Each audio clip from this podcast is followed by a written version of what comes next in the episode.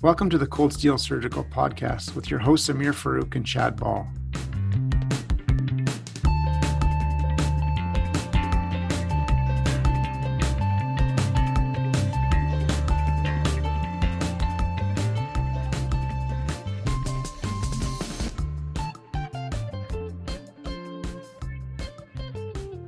Dr. McCall, thank you so much for joining us in the Cold Steel podcast. It's an absolute honor and a pleasure to have a, friend and a colleague join us on the show.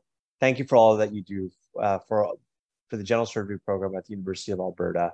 Uh, we know how much work goes into this. Can you tell us a little bit about the University of Alberta general surgery residency program? Yeah, absolutely. Th- thank you very much for having me. So, uh, I took over as program director uh, July 1st, 2022. So I'm in my first year as program director. I, I honestly think we have an extremely strong uh, program. And just before I started, I, I, polled our residents individually as to what they thought were sort of the strengths and weaknesses of the program.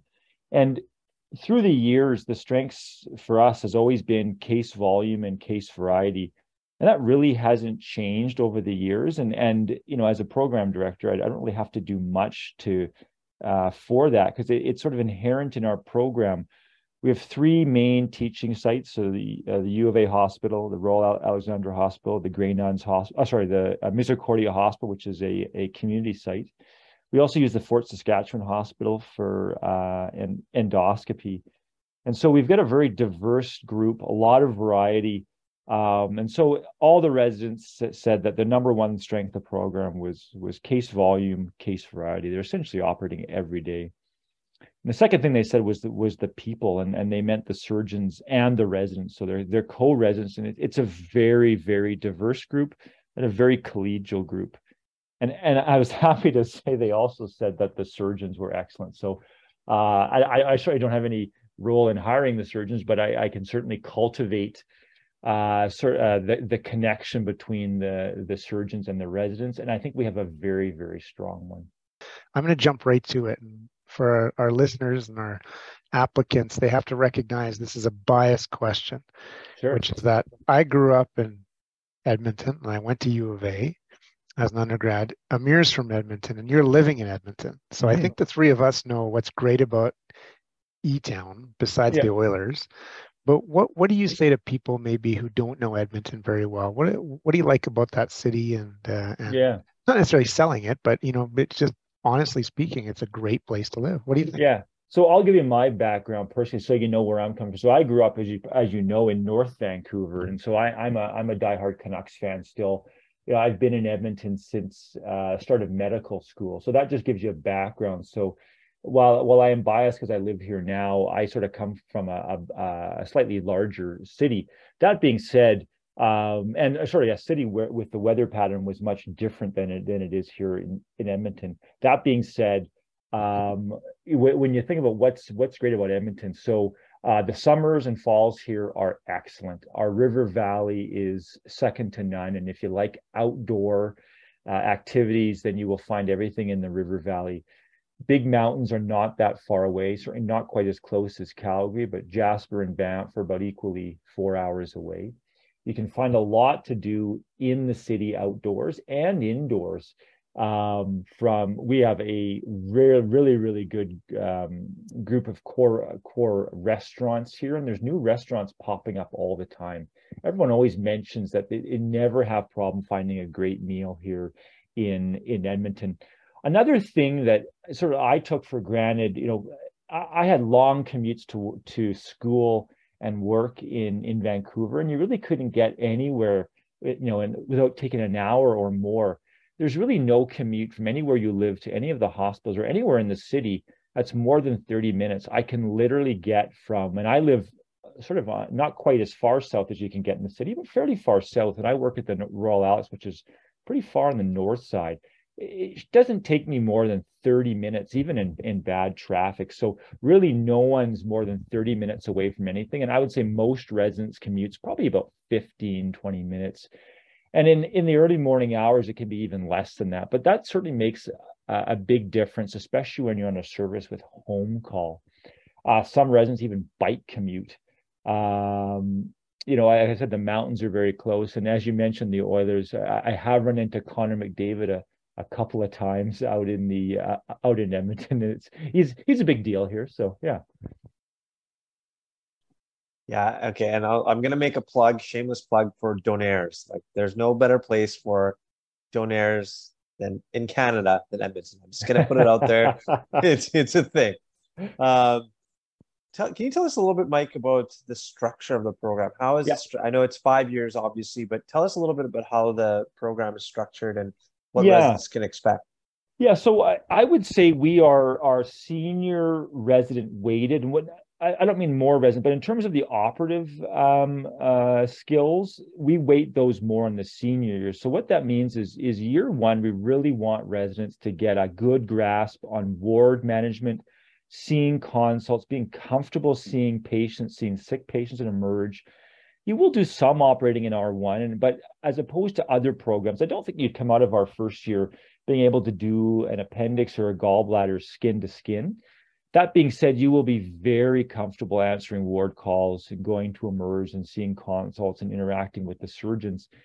And then as we get farther along into second year, and by the time you've done ICU in second year, there's really no consult and no patient that you that you're not comfortable seeing. And and I say I, a general surgery resident who's done their ICU is probably one of the best physicians in the hospital in in Edmonton.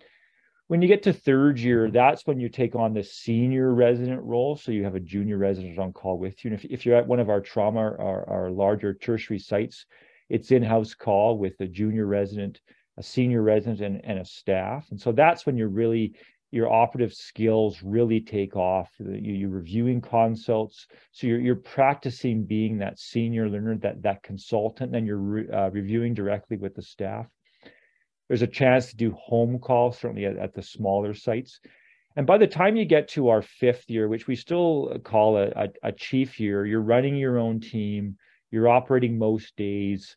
Uh, and you're getting ready for your exam. By the time exam time comes around, you're you're you're really prepared I think one of the best rotations I'll highlight is in fourth year, we have a three month rural rotation, and we use Grande Prairie almost exclusively with a bit of use of, of Red Deer. I, and that's one of the most well received uh, rotations in our in our program because by then you're really you're just wanting volume and, and those three months are are a high volume uh, operative exposure and by the time you come back from grande Prairie you've seen almost everything and and you're really just looking to get you know some of those more niche cases those one-off cases and starting to teach the junior residents more so you're sort of passing on your skills to some of the junior learners. Yeah that's great mike. You know i'll say it for you so you don't have to. It's clear that graduates that come out of the university of alberta general surgery program can and often do whatever they want with regards to fellowships and or community jobs or elsewhere. Can you give the listener a, a, bit of a sense of what some of your graduates have done and, and maybe who the program is geared to or uh, just sort of the outlook for them? Yeah, I think honestly, as you mentioned, and, and thanks for that plug, you can really do anything from the program. So we did, so I would say on average about one resident a year, and there's about five to six residents who graduate per year. Uh, we take in six per year. Um, one of those in general goes out to community practice, and I think they're very well prepared through our program. So one of our graduates from last year just started working at the Grey Nuns Hospital in Edmonton. The majority go and do fellowships. So I now you get a sense that that the fellowships that the residents go off and do, I think, are heavily weighted by what they're offered and what they see in their home program. So from Edmonton, that would be uh, laparoscopic with, with a bariatrics uh, tweak, that's surgical oncology, and that's hepatobiliary. So current year graduates, and also in trauma. So we've got a, a, resident going down to Houston to do a trauma fellowship, following in Bonnie Sang's uh, footsteps.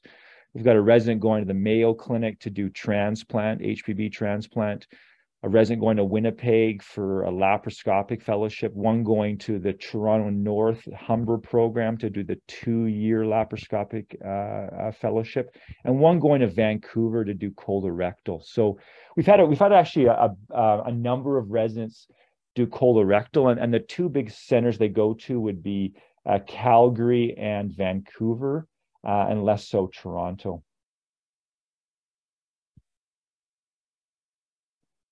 Yeah, I was I was scared that you were not going to say colorectal for a second, considering it's a considering it's the best specialty. Yeah, uh, you know, I think about one per year, and as you know, it comes in waves. Like we we had one year where there was two residents who went off to do pediatric surgery, and then I, I don't know of another one in the program. There might be one who's who's geared toward peds, and then all of a sudden a year will come and there'll be like another another two. So uh, I think colorectal, laparoscopic, and oncology focused uh, tend to be a fairly constant in our program, though. Yeah, it's a great mix, and I think, as you say, uh, uh, graduates are well prepared. Um, uh, if people want to do research, Mike, what opportunities are there for people to do research, uh, either dedicated or within the program? Yeah, so uh, a lot of the students, and as I've been reading through CaRMS files, a lot of the students will mention the clinician investigator program, the CIP program. I'm not sure they really know exactly what that is. So I, I, think it's worth just taking a second to mention that. So it's a dedicated two year leave of absence from residency, usually after second year. And you actually enter in a separate residency program called this the CIP or the, the clinician investigator program. It's not surgery or general surgery specific. And it's an opportunity as long as you have a preceptor and a project to get funded for two years of um, of research in a separate residency program. You would then return after those two years back to third year in general surgery. So I did that when I was going through, and I actually did a third year, and I did mine with James Shapiro. So obviously, James Shapiro's lab, well known. He has at least one resident from our program in his lab at, at all times. One of the residents heading off July 1st is going to be in his lab. The other research opportunities are, would be um, uh, otherwise basic science with, with Crohn's disease and in the pediatric group. We've also had a number of residents who've gone off and done masters in education and masters in public health. I think one of the first ones was Simon Turner, who's a thoracic surgeon, and he does his with John White, who you know from uh, from another Surgery 101 podcast. And and, and John uh, has a big history of education. So really what we have opportunities for would be basic science, which is what I did and what a number of residents do, masters of public health and masters in education. And so I, I have no control as the Gen Surg program director over who, how, uh, whether a resident gets into the CIP program, you have to apply. But our residents have usually had a high rate of success of, of obtaining the CIP residency outside of that it would be hard to find funding for resident for research but certainly we encourage and we have rules on doing research within residency.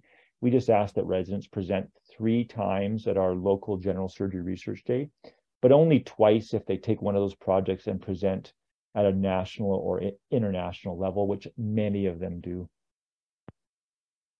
that's great, Mike. Thank you for uh, your candor and your description of the U of A program. It's it's awesome. In closing, and, and, and with respect to your time, can you tell our applicants uh, any advice that you have for them, or anything, any comments that would be helpful in their in their voyage across the country in these applications? You know, I I, I think so. These these last couple years were really weird with with COVID, and as a program director, I know my own candidates at U of A very well because many of them think they have to do a, a, a, an elective with myself or at my hospital. So I think I've met all of them, but I, I, I don't really know other than a few word of mouth cases of residents or sorry applicants outside of, of Edmonton. That's going to change as the years come, and so I think this year as last year, the interview is very important like a lot of applicants look very similar. And, and by that, I mean excellent on paper. So it's separating yourself in an interview. And it doesn't mean go over the top and, and say something, you know, uh, uh off off off off base, but just be yourself in in an interview. I think in an interview in in COVID, if they're going to be virtual interviews, it, it's sort of like being a, on a sports team but having home field advantage. Like you're you're on your home ice, you're in your home environment. You have the ability to set that up any way you want, um, whether it's lighting, sound, a background. I mean, if I came on uh, uh, an interview and I had Captain America in the background, I, I, think it might say something about me. I don't know if that's good or bad, but so I, I, think use that home field advantage to your advantage. Um, you know, many sports teams play better at home, and I, I think you probably interview better at home. So that being said, on the interviews, just be yourself. We're we're looking for really good candidates. We have all the information about you. We have reference letters, people gushing about you. So I think that interview is very, very important and, and more important these last couple of years.